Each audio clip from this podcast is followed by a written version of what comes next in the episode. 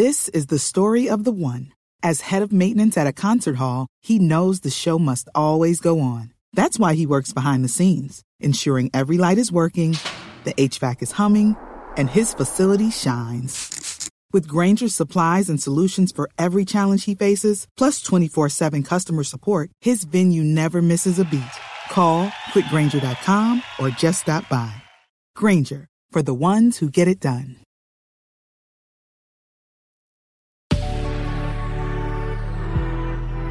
Good risings. I'm Liz Earnshaw, and this is Hash It Out. This week, we've been looking at some dilemmas one of my friends has heard from her friends. As a friend, you likely hear about your friends' relational dilemmas, and it can be hard to know what to say to them or what to do for yourself. Today, we're going to look at the following dilemma that my friend shared with me. All right, ready? Okay, so my friend shared. I have a good friend who is definitely like the boy who cried wolf.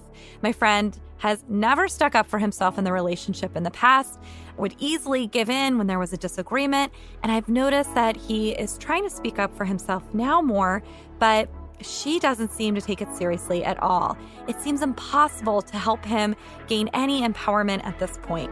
I can tell he feels really defeated. As I've shared this week, the number one thing you can do is listen. So take the pressure off to fix this for your friend or to fix it for your friend. I know it can be really, really, really hard to watch, but it's not your job to fix it. You provide your friend so much by listening and being curious and showing support as they figure out how to navigate their own lives. That is, of course, with a caveat that sometimes our friends do ask for feedback. They want suggestions, they want ideas for solutions. So, if they do ask for your feedback, you might share that you believe they might need to look into setting boundaries, reminding them that setting a boundary isn't about changing the other person. And sometimes when we're in these dynamics, we get really caught because we hope that when we speak up, the other person will change. If they don't, and we don't really know how to set boundaries, then what happens is we might roll over. And that's kind of what it sounds like happened for your friend. So it's not about getting them to be different. That's the hope. But that's not the only outcome that can come from setting a boundary.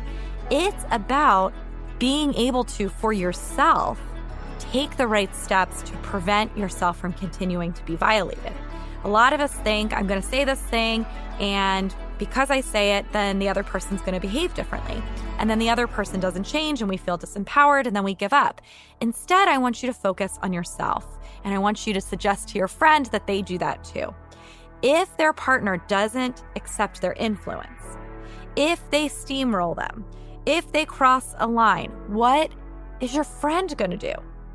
You can, if your friend is open to it, explore with them what they tend to do now, and then help them to plan for other things they could do to respond to that type of behavior instead. Remember, you can kind of act as a coach as a friend, but you're not the therapist. So, listening, always the number one thing. But that if they ask for your suggestions, you can coach them around some of this. Okay, so now for a quick update about the show. Each week, I'm going to end the week with an uplifting story about relationships the relationships that have healed, helped, or helped you overcome. If you have a story, I would love to share it on the podcast. And I want to hear it in your own voice. You can call 910 477 4299 to leave me a voicemail. I'm so excited to listen to them. And you can also leave your questions for me in that voicemail box.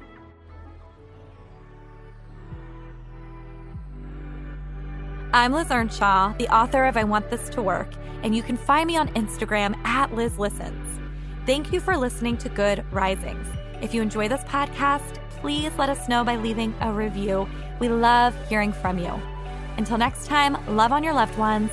When that gets hard, tune in to me to learn how to hash it out. Good Risings is presented by Cavalry Audio. Hey, have you ever used CheapOair? For years, and I really like it. With CheapOair, you can book online, use their app, or even over the phone. They've got great prices on over 500 airlines and millions of accommodations. They're my go to for travel planning. And if you join their Club Miles program, you can earn points to save on the cost of your travel. Book on the app, and you get double points. Sounds like it's time I tried CheapOair. Call CheapOair at 855 247 3279 or visit cheapoair.com slash podcast.